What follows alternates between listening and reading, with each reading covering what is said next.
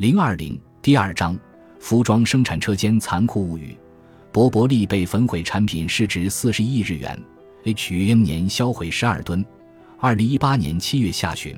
在日本也大受欢迎的英国奢侈品品牌博柏利焚毁大量滞销服装和香水的新闻传遍了全球。短短半个月前，仲村记者和我藤田。才刚刚在报纸上发表过题为“每年有十亿件全新服装遭到丢弃”的报道，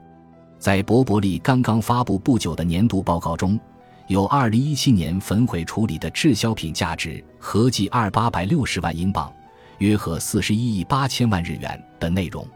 在长达二百页的报告中，商品废弃处理相关内容只有寥寥数处。然而，英国媒体还是揪出这一点进行了报道。据英国广播公司 BBC 报道，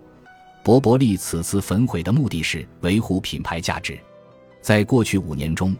博伯利被焚毁的产品市值约一百三十亿日元。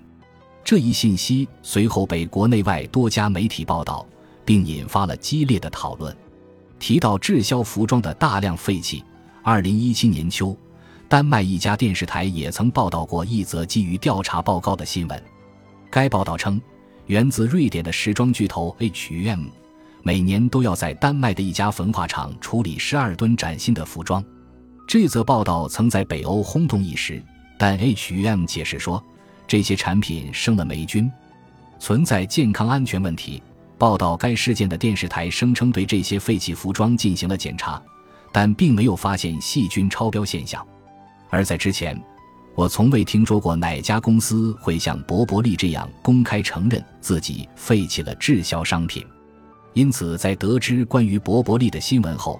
我更加确信了自己的想法：大量销毁滞销服装并非个别问题，而是遍布全球的服装行业的产业结构与消费模式的双重问题。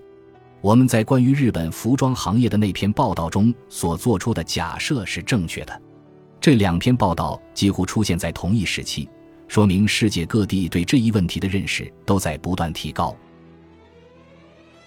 本集播放完毕，感谢您的收听，喜欢请订阅加关注，主页有更多精彩内容。